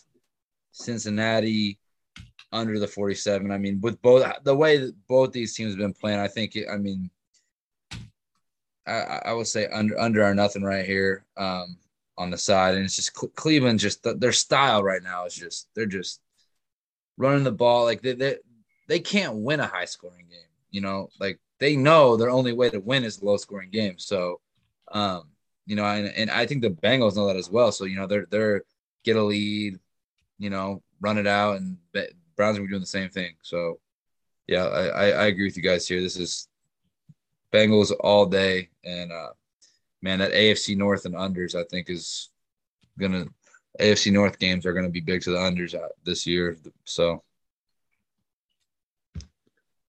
all right. So unanimous we've been high percentage those unanimous, well, all the picks, but also the unanimous unanimous picks. It's Bengals minus three, under 47. And that depleted Browns roster, they have a lot of talent, but they're all hurt. Now there's attitude problems. Got a young coach. Yep. You got an ogre offensive line coach who really runs things. So that's going to be something. So now, uh, Scott, Scott's been all over this, right? Vegas minus three at the Giants over under 47. So we're going Giants, we're going Raiders minus three, Raiders on the money line, under 47 or Yep. over 47. What do you guys think? Uh, I think it's under. I think it's under. Um, both teams have a lot of turmoil right now. Um, Raiders with the Ruggs situation, uh, Giants with all these COVID uh, positive tests. Uh, Barkley, if he had a shot at coming back, he's not coming back. He's he tested positive today. Um, you know who's playing at wide receiver? Sterling Shepard get hurt again. Every time he plays, he seems to get hurt. So he's looking doubtful to play this week. Um, so who who is he throwing to? I mean, Ingram, Kadarius Toney, maybe Slayton. I think I think the Raiders are gonna gonna be able to to come into New York, have their way, uh, and win the game. I just think they'll be able to run the ball. I think they'll be able to. Uh, I think Waller will get tracked on track again. I just I like the Raiders this year. I think they're doing some nice nice things. You know, Gruden leaves, and now they're two and zero after Gruden leaves. So, you know, they're playing for for the new coach. Right. Their uh, Derek Carr is is having a really good year, really strong year right now. Um, they're coming off the bye, so they've had two weeks to prepare for this game. So I, I like them. They're they're first place in the West right now. Right. So I think they're going to keep it going. I don't see the Giants winning this game. I think it's going to be a, another low scoring game like Monday night. And the Giants are on a short week too. That's the other thing. And they're dealing with all this stuff right now. So that doesn't help them at all. So I like the Raiders and I like the under and the Raiders on the money line as well. Uh, yeah, I hundred percent agree. And the there's you know I think it's a coaching mismatch, right? Uh, I was looking at uh, Dumbo Judge on the sidelines, and he was like talking to the refs. The refs were like laughing at him. Uh, you know, offensive coordinator's like, yeah, yeah, yeah, whatever. I'm doing my thing. Nobody was listening to him. Bachasha, everybody likes him, and he knows his role. He has headphones, and nobody's on the headphones. He's a special teams coach. Uh, Olsen's doing his thing. Nobody's bothering him, much less the owner. The owner doesn't care. Uh, defensive coordinator Bradley's just he he knows how to deal with a dysfunctional franchise, which he was over there in Jacksonville, dealing with all the dysfunction there. So to him, he's he's ready to go. Uh, the Raiders are going to be a more organized team, professional team on the road there, and I think the Giants are going to have jet lag. We're coming back from the trip. Judge screaming all the time. It's like, God, shut up. When is this guy going to shut up? I think the team's tuned him out at this point. So I really like them not to score any points. Daniel Jones, quarterback mismatch. Uh, Carr is a very good quarterback, but Yeah. it's almost like he has a yips. He's good for one really bad turnover, but I think it matters against the Giants. And running game and defense travels. So I really like the the Vegas under money line under 47. What do you think, Chad? Yeah, all day. I agree with I agree with all your guys' picks on this one. Uh Vegas coming off the bye week, man. They're rested up. Giants had a hard fought game on Monday night in a short week. I mean, the rest here, you got a team coming off, you got a team coming off a bye and a team coming off a short week. You know, that's huge. Vegas is gonna win this game, I think, pretty handily going away. So Vegas minus three in the money line look really good here. Um, I agree with the injuries on the new on the Giants offense. Um, and, and the Raiders defense is, you know, they're going to be fresh and ready to go. So I really see, I mean, they might put a, they might donut the Giants here. Yeah. Um, Yeah. So yeah, I, I, I, I could see, um, you know, the Raiders scoring a little bit. Um, but yeah, I mean, I just, even if the, you know, the Raiders get up to 35, you know, we still need two touchdowns from the Giants to get it over, which I just, you know, I don't see that happening. So yeah, I, I like, the, I like the under here. Um, you know, there's just no way that the only way this game goes over is, is the Giants somehow can pull, you know, 17 points or 21 points out of nowhere, which I, I just I just can't see them doing this weekend. The only way they're going to score is like a John Ross big play. They're not going to have any right. drives. They're not going to go down and drive the field and just have a great, you know, that then out. They they they have to have a big play. That's the only way. Um, and you know, you just it's hard to have two or more of those in, in a game. So right. um, I like the under here. Hundred percent. Hundred percent. So all three of us like Vegas on the money line, uh, under 47. Next game, I'm going to go to the bathroom real quick. And I am going to wash my hands, even though it's fast, my hands will be washed. Uh, two things, right, for you guys. Number one, which is going to be the money line pick of the week, or are we going to do both? I guess we'll answer at the end. But the next game is the Falcons at New Orleans, minus six, over under is 42. I'll be right back. Let me know. What do you think, Scott? So, New Orleans is probably going to start Taysom Hill. Looks like he's coming back. Um, he played Atlanta twice last week, beat him tw- uh, both times. Um, no Michael Thomas, he he's out for the year. So I, I think it's a big Kamara game. I think um, Atlanta's going to have a trouble scoring. I think the New Orleans defense is going to shut them down. I think it's going to be an under game, and I think New Orleans is going to win. I by by a touchdown to ten points. I just think uh, going into that building for Atlanta, uh, Pitts is inconsistent. Matt Ryan's definitely really inconsistent right now. Their receiving corps, who knows who's going to step up for them? Um, you know, Patterson might be the best player to in this game for for Atlanta. Um, so I, I like New Orleans a lot. I think New Orleans keeps the roll going division game worth two. They're in a competition with Tampa right now for first place in the division. So um, I think New Orleans keeps it going. I like New Orleans and I like the uh, I like the under. Yeah, I, I agree with you, Scott. I think um, you know the Saints are coming off a big win against Tampa Bay. They got back to back division games. You don't you don't beat Tampa Bay at home to lose to Atlanta at home the next week. Um, under that key number of seven, I like New Orleans minus six here. I think they win this one pretty handily. Um, you know, I just Atlanta is just so hot and cold, so inconsistent. Yeah. Um, this could be one where Ryan throws himself. We see like the Buccaneers game in Tampa where he threw himself two picks at the end of the game. Um, you know, and that that that will be the only way this does get over because I can't I cannot see Atlanta. I mean, this and and, and Payton and their style, they're going to run the ball. Um, if they do start Taysom Hill, I mean, they, they're going to run the ball even more. They probably run they probably run zone read all the way down, you know, down the field with with, with Taysom and Kamara. Um, the total is very low at 42, but I mean, I think it's it's low for a reason because this game is going to be low scoring. You know, this is going to be this is going to be a 17 to 7 New Orleans win. So I agree. New Orleans minus a six under the 42 look good here. Yeah, Payton's done an amazing job with them this year. Who knew they were going to be five and two? I mean, nobody yeah. could could have predicted that. So yeah, it's a it's a testament to him being a Hall of Fame coach for sure. Yeah, yeah. Right. Yes, and that's the reason I picked him last week. Uh, because he he didn't just game plan for that last week. He game planned all summer, probably during the Super Bowl last year. He was sitting there watching notes, talking about what what he's gonna do. Uh, I'm seeing if they played before this year. They have not. No, this is first time. I think Chad's right. It's going to be 17 to 7. And then suddenly, after only two targets to Kyle Pitts, with a minute 30 left. Atlanta's going to march down the field and score a touchdown with two seconds left to make it 17 14.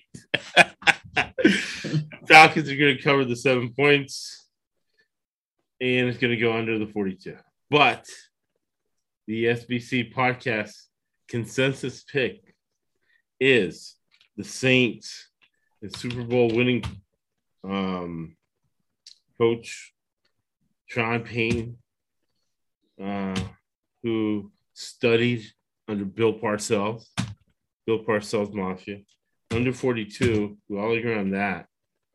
Right. And, and remember, especially Falcons, uh, Vikings, Jets, all of these are what the line balloons to, right?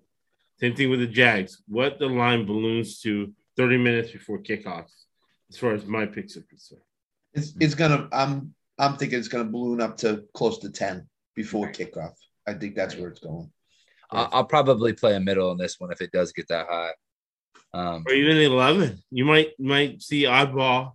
Um, you know, might see it at the win, might see it at BetUS or sportsbook.com or whatever. You might chop around and you see Falcons at 11. Yeah. If you like a backdoor cover, if you like them to finally go to Kyle Pitts, last week they didn't go to him and they lose. No. It was score. No. Right. The week before they go to him and they win. right. So whatever they want to do. That's why the yeah. tanking thing I have to put into account. Because that's a no-brainer. Just throw the ball to him, you know? Yeah, I like think Randy so Moss, far, Randy Moss was good. So far, there's three games I think that are going to be pretty solid if you can get a middle. You know that that Baltimore minus six and letting that Minnesota line balloon up, right? And then um, you know the Jacksonville Buffalo line taking right. Buffalo out to 14 now, letting that Jacksonville line balloon up, and then New Orleans taking a minus six now, and letting that line balloon up. Those, um, I probably you know I probably won't do all, all three of those, but those three, uh, depending on where the line goes and what's going on, those, those are those are some pretty good middle games that, uh, in my opinion. So, right. If you like, if if you like New Orleans, bet them now because if that line spread goes up, it's going to be harder and harder to bet them. So, same thing with the Bills. Yeah, yeah, yeah. And I'll, I'll just throw this out here. Anybody on Twitter or on Podbean have any questions? We see a few people on go ahead. Um, we're doing good, man. I got good backup. We can go ahead and read your question and answer it for you. Next game we're looking at is so that one's going to be a split decision. Consensus picks is the Saints minus seven, under 42. But Chad and I are going to look at that line 30 minutes before kickoff, see how crazy it gets. Uh, Chargers on the road against the Philadelphia Eagles, and the Eagles are getting two points. The over under is 50. Um, I'm still undecided. I'm going to take a peek at the Philadelphia Inquirer. While I do that, we'll go to um, Scott.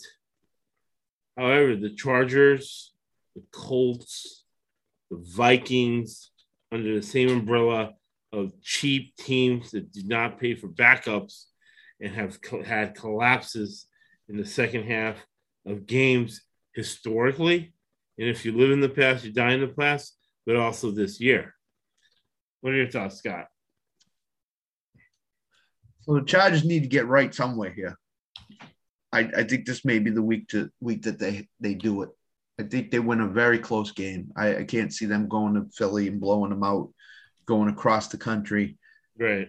Benefits them that this is a late game and not an early game, a four o'clock instead of a one o'clock. Um, so that that benefits them a little bit. Um, I just think the Chargers have too many weapons for the Eagles to compete with on offense. I think Mike Williams, Keenan Allen, Austin Ekeler, I think all three of them um, cause Philadelphia problems. I don't think Philadelphia's defense is is equipped to stop all three. And then they got Jared Cook going over the middle too. So um, I like the Chargers in this game. The over under, you said was 50. Yeah. It's going to be close. It's going to be close. Um, I say it just squeaks under. I'll say it stays under the 50, but it could be a, a 27 21 game for sure. Um, I think Philadelphia's going to have to do more than they did last week. Uh, they just ran the ball up and down the field against Detroit. I think they're going to have to throw the ball against the Chargers. I think Chargers are going to be able to score.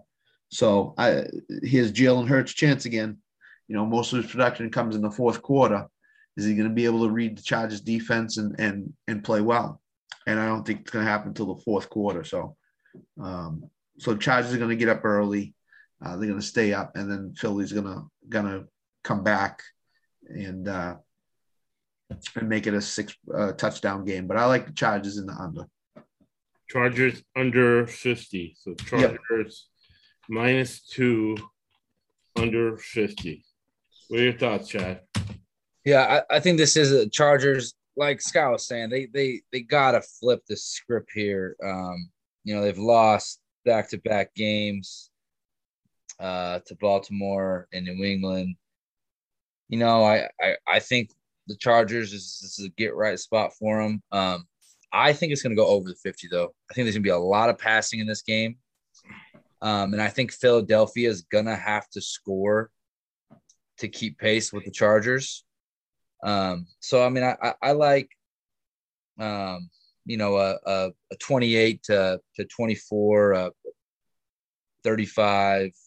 You know, I think the Chargers get to, to, to 31, you know, and I think Philly can, can, can get it, you know, 24, 31 to 24. I see something in there. So I see this one squeaking over 50.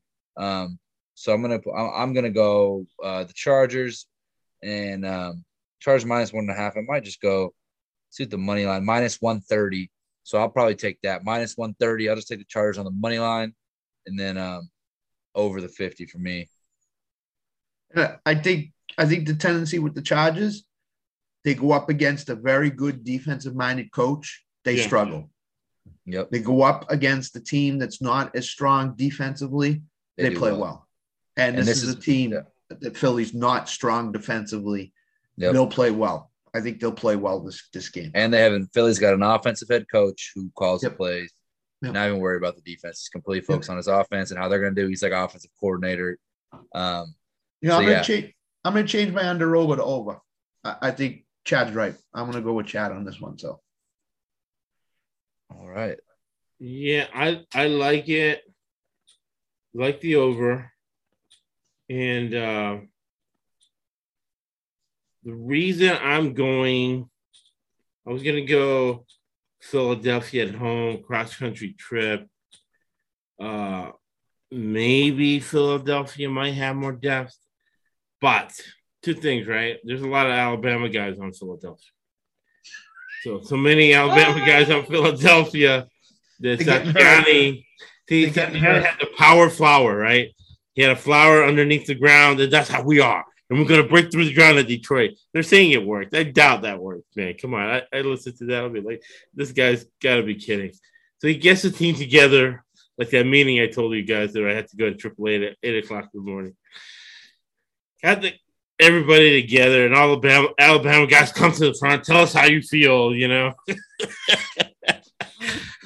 right when you know somebody gets killed in high school and you have to go to the you know the the assembly like mean girls right mean girls they had the assembly you know tell us how you feel let's get everybody through our feelings And you know, J- Jalen and DeVonta Smith could could be emotionally a, a little upset. You know, they they they did play college ball with Henry Ruggs. They probably are pretty close with him. They probably communicate with him regularly. So yeah, um, that might be a, a factor, you know, when your best receiver and your starting quarterback, you know, that is a, uh, you know, a, you know, a, a tragedy, you know, for, for them to, to hear about their, one of their, you know, one of their best friends going, having to go through that. So um, who knows how that's going to play a role. So, right and part of the in the end howie roseman man he he thinks he's the brightest uh, star on the planet and so does the owner but he does some really dumb stuff man he cuts well he didn't know the Ruggs thing was going to happen but he cuts like three guys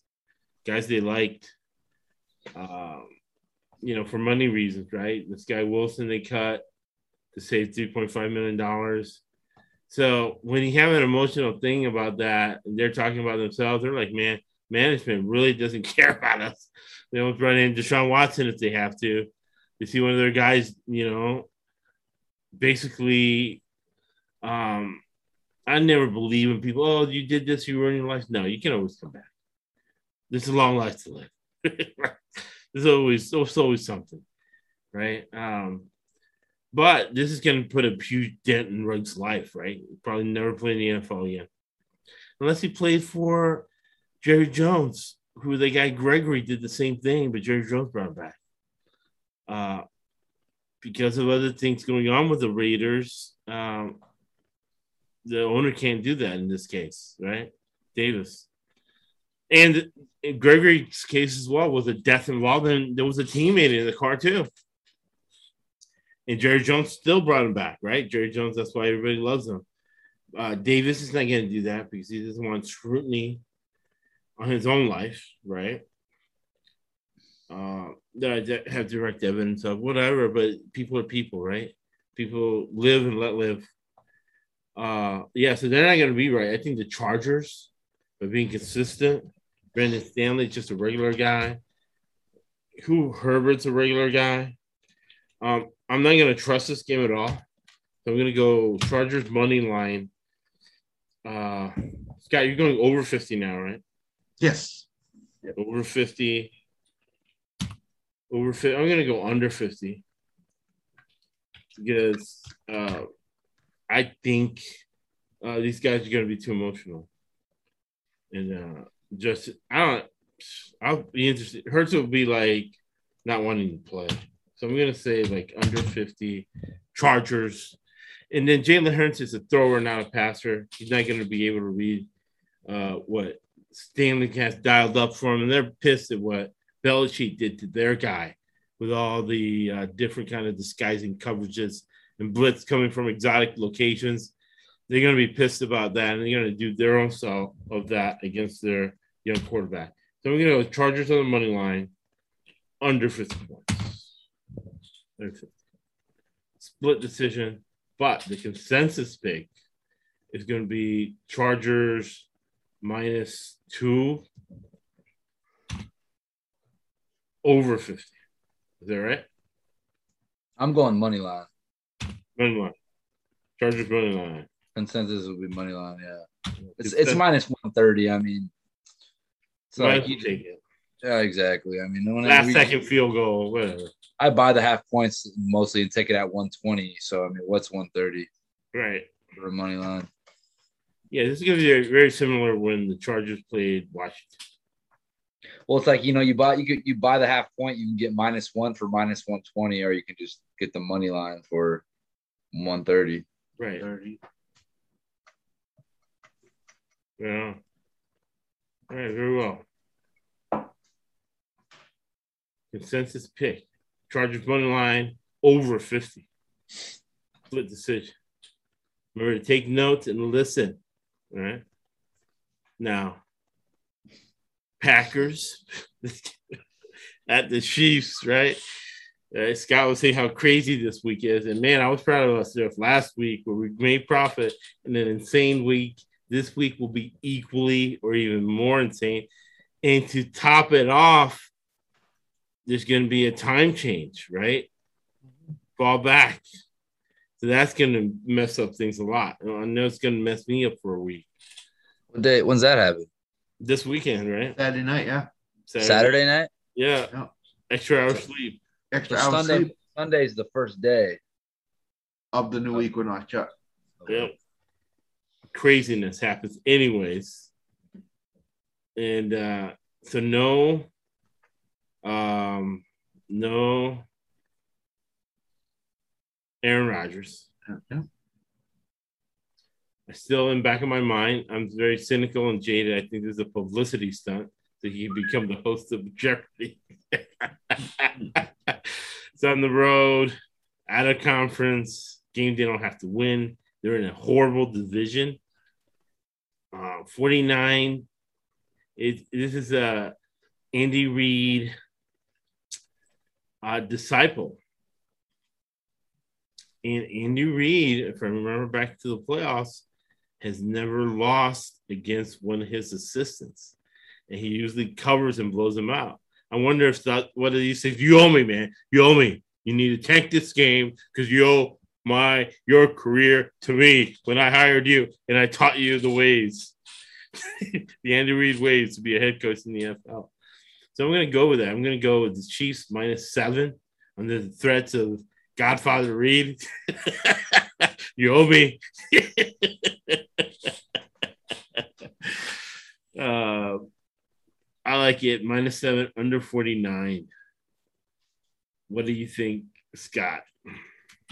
Definitely going under based on Rodgers being not being there. I don't. I don't think they're gonna let Jordan Love mo- throw more than twenty passes Right. this week. Um, if Rodgers was playing quarterback as last week and there was no Davante, I would definitely pick Green Bay here because I, I think they know what to do. Um, as they showed last week, they won without Adams. So, Right. um, but this, I don't know. I, I talked to Jim Coventry earlier today, and he said they're going to streamline their offense to Jones, Dillon, and Davante Right. which means they're going to take the air out of the ball, play a slow game, which leads me to believe it's going to be a close game, a 17 13 type of game. But I think Kansas City will have just enough to cover the spread. I think they'll win by 10. I think it'll be a 23 13 game. So I'm taking Kansas City and I'm taking the under for sure. I, I don't. How, how much is Jordan Love going to throw the ball? They, they they haven't they say the right things in the press, but in the background, do they really want him throwing the ball a lot? So that's why I think they're going to take the air out of the ball, and I, that's why I think Kansas City, who can score anywhere on the field at any time. I know they're not the Chiefs of the past, but they can still do that with Mahomes. Um, and I think they'll have just enough. I think Kansas City needs knows they need to get on a roll now before the season slips away from them. So uh, it's a huge break for them. I'm taking Kansas City and I'm taking the under. Yeah, I like it. Well, uh, with Rodgers, they were conservative against Arizona. Yeah. Yep. You know, and you're on the road. You want to, you know, limit the the seriousness your defenses play. Uh, you're helping the young quarterback read the defense, so they're gonna snap the ball with more than three or four seconds left on the on the clock. What do you think, Chad? Yeah. Um, know, it's funny because before the podcast, you know, me and Scott were kind of leaning towards Green Bay. Um, and Scott or uh, Josh, I know you were you you were on KC, but man, after listening to both you guys, yeah, I, I I agree. I'm gonna have to flip flip my pick to KC. I think um, you know, the disciple of Andy Reid, you know, like they said, they're like Scott said, they're catching a huge break here with Aaron Rodgers being out the Chiefs right now. You know, this gets them to a winning record. Um, you know, this is huge. And you know what? I I, I really think Green Bay is just gonna throw this game away because I mean it's at a conference. They're seven and one. They got the head to head on Arizona, right? And coming up after this game, they play Seattle, Minnesota, two NFC games, and they get to get the Rams at home. So I think you know their mentality is going to be like, you know what, guys, we don't have Aaron. Let's run the ball. This game doesn't mean shit. We beat the Rams at home. Right. We're the ones. We're the one seed. We don't need to beat the Chiefs at a conference. Let's go. You know, we get to play Minnesota and Seattle, two kind of mediocre NFC opponents, and then we get to play the Rams at home. If we beat the Rams at home, we have the head-to-head on the Cardinals and the Rams. Um, you know, we're we're we're securing. We're looking really good for that one seed.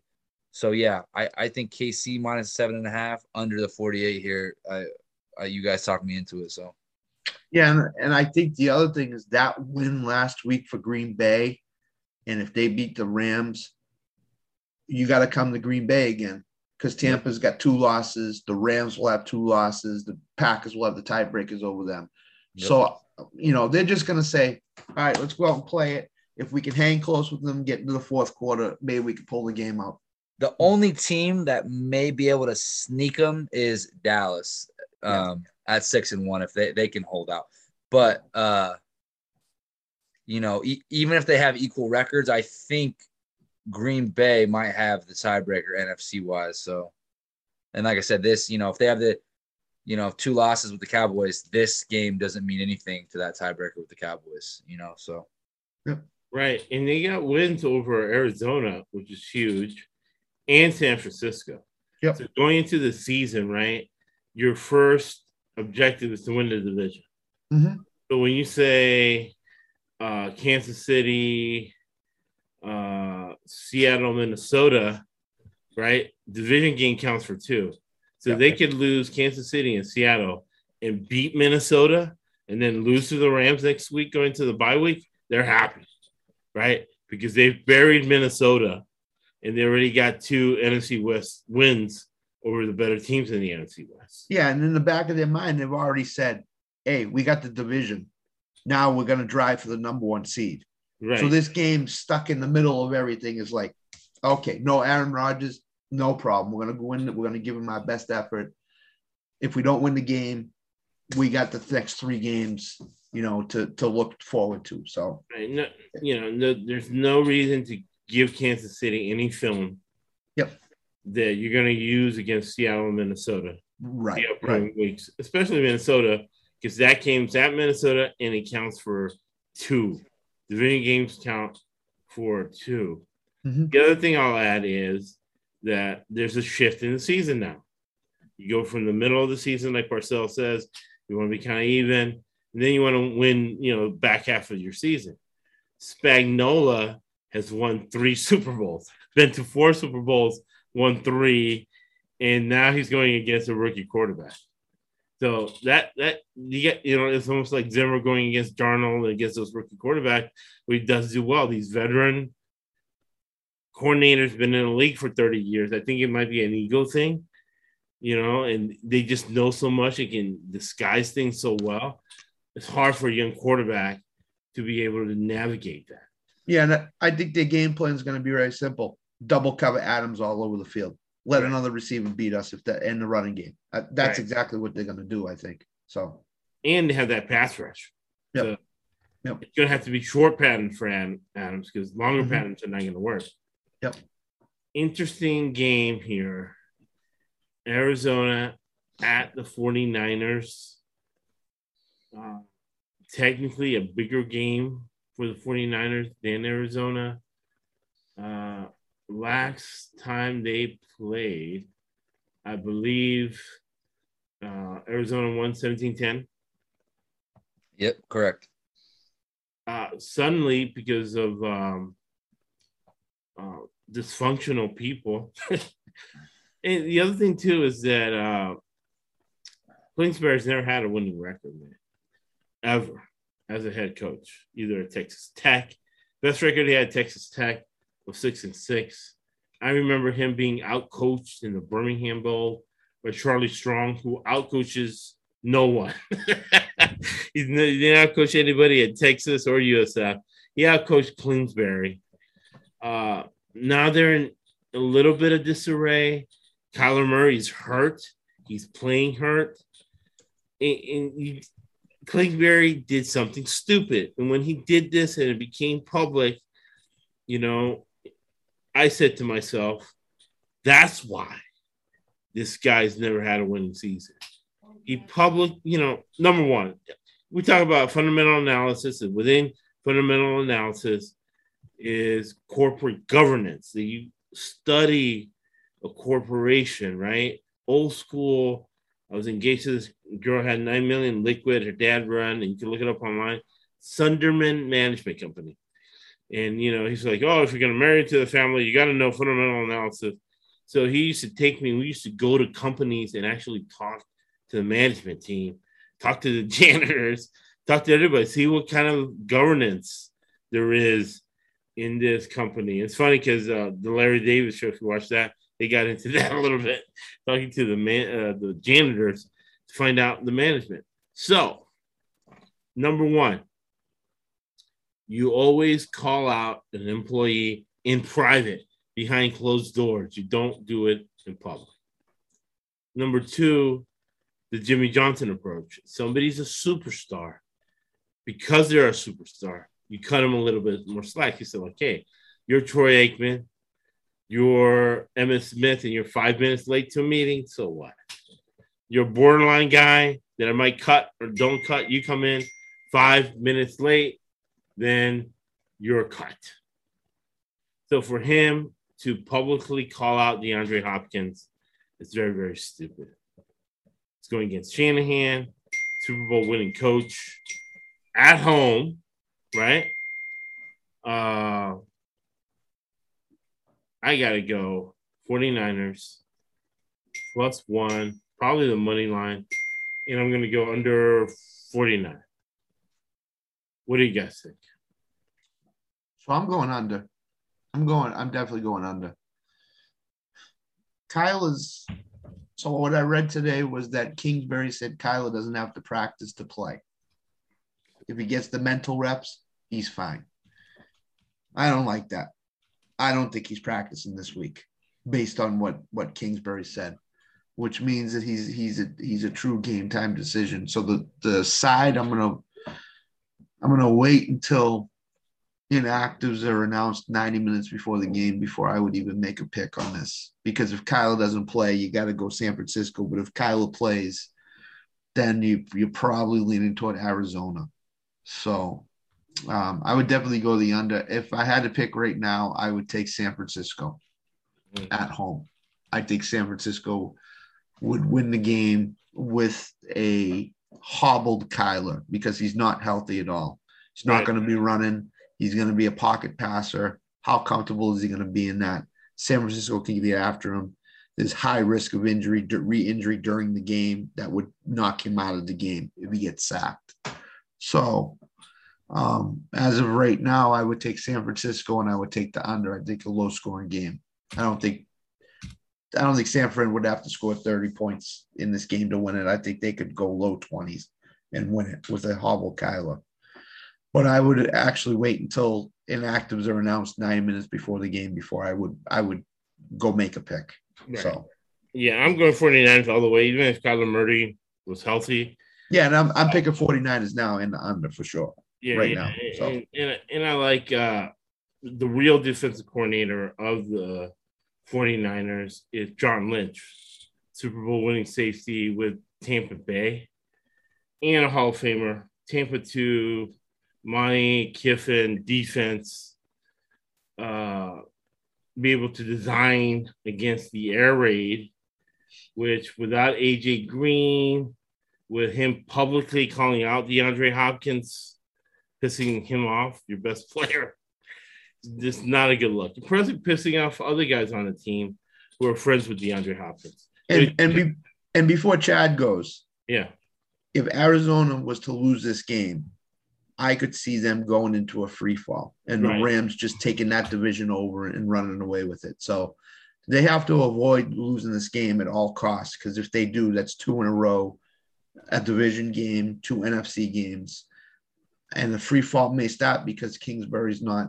not um, used to success. So right, that's, that's, where I would lean to. And he's not getting the calls because he, um, uh, you know, the NFL the way they've been going lately, uh, he got COVID, right? Yep. Yep. And did not get vaccinated. Right. What do you think, Chad? Yeah, I'm, I agree. I, mon- San Francisco money line all day, regardless if Kyler's healthy or not. I, I, uh, I like you said, Cliff Kingsbury's never had a winning season. I think we got some return to the mean coming. We saw last. They were seven and zero. Oh.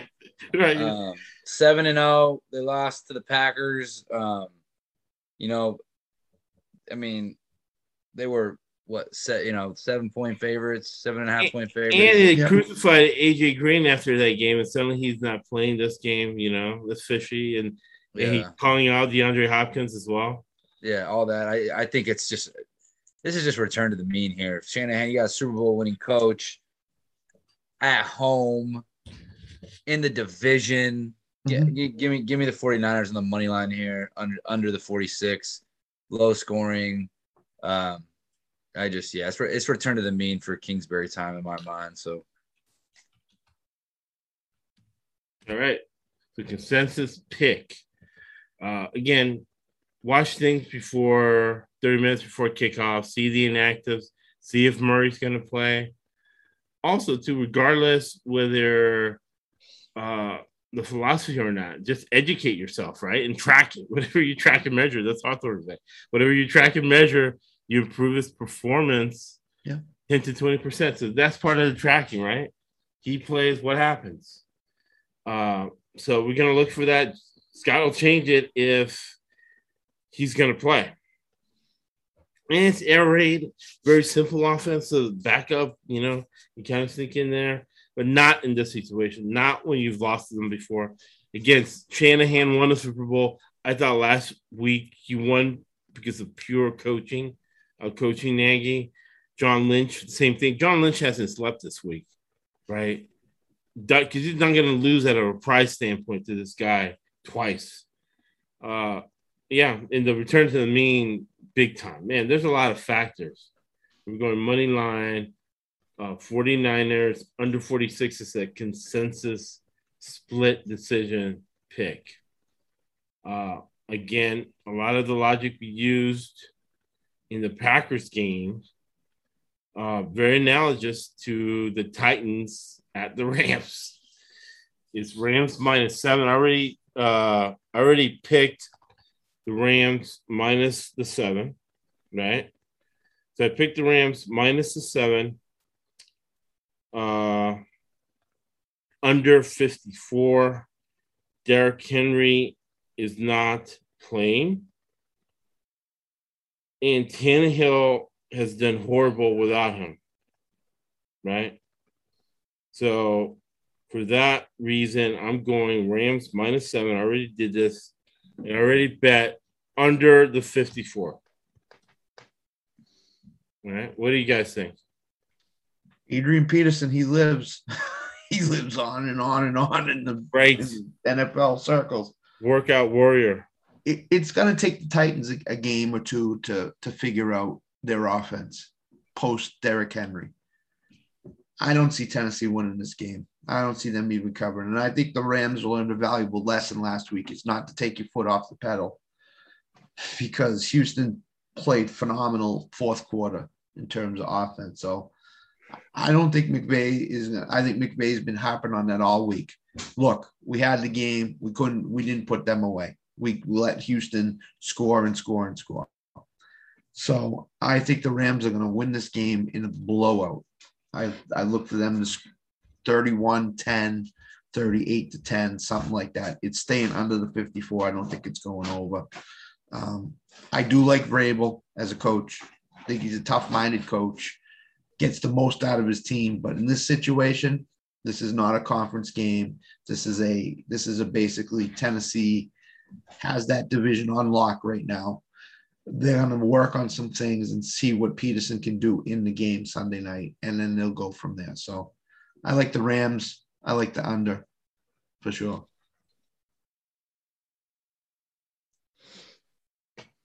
Yeah, I, I agree. I don't understand why this why this total is so high. Um, that's I, I, is that just like recency bias? Do they realize Derrick Henry's out? I mean, just because the Rams, you know, are. No, I, I do think the Titans. I think defense, Vegas is just trying to take people's money. Yeah. the the the defense for the Titans has been very, um, very very good. Uh, these these last, you know, since they they they beat the Bills, their last, um, you know, four games. So I I yeah, I, I, I like the Rams here. Um, like you said, Tennessee this is out of conference for them. They're banged up, you know, trying to figure out kind of what they're going to do with Derrick Henry. Um, I do think their defense will be good enough to keep the the Rams, you know, in a little bit of check, so it'll go under for sure. The the, the 54. Um, but yeah, I, I, like the Rams to win pretty handily here. Um, you know, Titans, you know, they lost the Titans lost to the Jets in overtime. They've won four straight since then, and, and uh, you know, pretty much wrapped up their division. Um, so yeah, I just I just think I think the Titans in this one. I just then the defense will, will, will, show up. I just I don't think they're, they're gonna not they're not gonna be able to score the ball. I think uh, the Rams are gonna win this one by by two touchdowns and uh, stays under the 54. So I, I agree with you guys on this one. Yeah, I think I think Stafford too is on MVP campaign. So I think I think he's gonna have a bigger game than the running game on this game. Prime time game. Everybody's watching them. Stat- Stafford might be the leader for the MVP right now. So I think McVay is just going to showcase him. I think the Rams are going to, I think the Rams are going to win that division. I, I. I, really do. And I think they're going to be in the NFC championship game. What do you year. guys think? What do you guys think about the Rams getting rid of DeSean Jackson? Pretty interesting, huh? Well, because like, like I said, I knew that was going to happen. I already predicted that in uh, preseason. Stafford cannot gun it. He yeah. can't keep up with that speed. Deep ball. Yeah, he has to lob it because his shoulders messed up. I, I saw it. You look yeah. at him, his shoulders messed up. That's why he throws so good to Cooper Kupp because he's slower. Absolutely. Absolutely. In the one deep ball I did see him throw, he lobbed it. It wasn't like he gunned it All right. Sometimes you have to gun the deep ball to a guy like Sean Watch, you know, Jackson. And the other thing I noticed with Stafford, his deep balls are earlier in the game. As the game goes on, he gets shorter and shorter as as as his uh, you know, to Cooper Kupp he throws him seven yards down the field. and Kupp has to make a play to get like 15. Right. But he takes that big shot early, and they have Van Jefferson, so he takes the big shot to him, and then he and then they they go to Cooper Kupp and Robert Wood five six yards past the line of scrimmage. So. Oh, exactly. So the consensus pick, all three of us, we got your Los Angeles Rams in their $7 billion stadium, minus seven, and it's going to go under 54. I think 54 is ridiculous. Uh, Titans are a running team. Tannehill has never proven he can't do anything without a strong running game like Derrick Henry. And then to put you to sleep Monday night, get back to work, stop collecting unemployment, go back to work, kid. You got your Steeler minus seven. It's actually got bent down. Who's betting Chicago? Uh, plus, uh, it's going down to six and a half. I like the Steelers minus six. The situation because I think Chicago's trying to tank.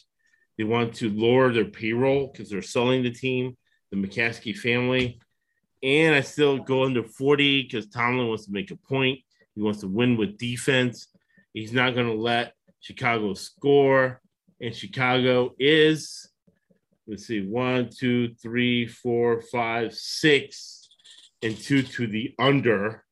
And let me look at Pittsburgh. Hmm. Pittsburgh is another old white quarterback who has problems throwing, right? Pittsburgh is one, two, three, four, five, six. So that's 12 and four to the under between these two teams. That screams boring under 40. Bet it now.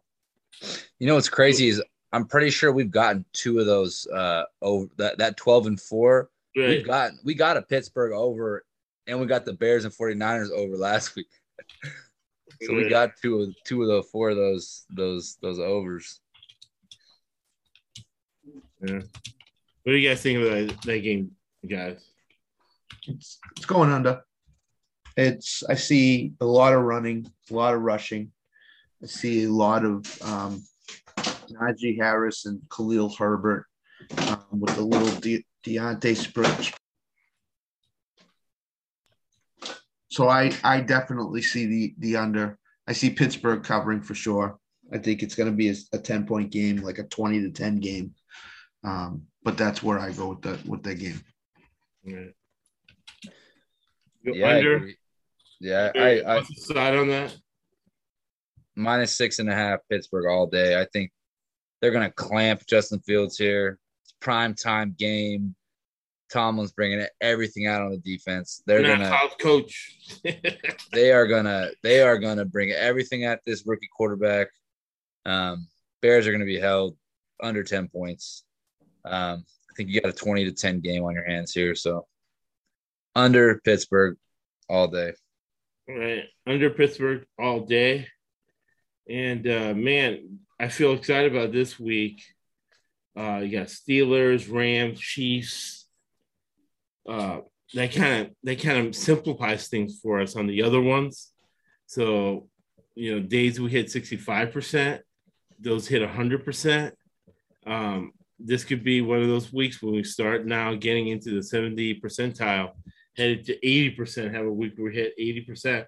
Remember, 52.5% is break even. So before we hit you with Winston Churchill, and thank you for everybody joining us on uh, Podbean to Man Cave Musings. Yes, we'll have the live podcast on the full two hours in the morning. Thanks for joining us last half hour. Any questions, let us know. All right, guys, what are your final thoughts? I think this is a really good week for us. I, I, I like how these games set up. I like, um, you know, how we, we broke them down and I like the picks. I, I'm really comfortable with what we've picked and uh, the process we've gone through. So I see close to 70, if not over this week. So Big time, big time. Yep. And the reason we can stay so consistent is the Hawthorne effect. What do you yep. think, Chad? Yeah, man. I think I, I think it's just another good week. You know, we've been been consistent every week, and uh, I, I just think we keep growing and building. And our process keeps getting stronger every week, so can't can't beat it. You know, and coming on here with you guys is helps me so much. Um, just hearing you guys and getting different insights and different ideas and different angles of of the why. Um, it, it, it's it's it's priceless information, and uh, you know, the more information that you can take in to process a game, the better. And you know, that's that's what uh, you know we're able to do here. And with the three of us, we're able to all look at stuff at our own and all bring our own insight and perspective and you know diversity to each each pick. So I think exactly. I think we're doing good. Good collaboration, right? That's why the United States, the richest country in the history of mankind, is because of collaboration. And then companies who use real diversity, that's why they have 35 to 40 percent more free cash flow the companies that aren't diverse, and it's not about race, gender, disability, much more than that. It goes deeper than that. About listening, having an open mind, right? And being able to switch, you know, and be able to add information. Person with the best information wins.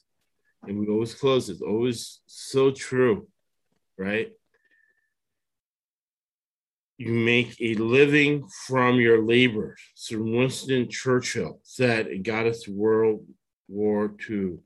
You make a living from your labor, but you make a life from what you give. Thank you for listening to the ESBC podcast network. And I'm going to be really excited too as we get some college picks going too as well. Friday night, we'll be back with college picks making you money. Who is making you money? Who's giving you actionable information you can monetize? That's a good question to ask yourself. Thank you for listening to the ESPC podcast.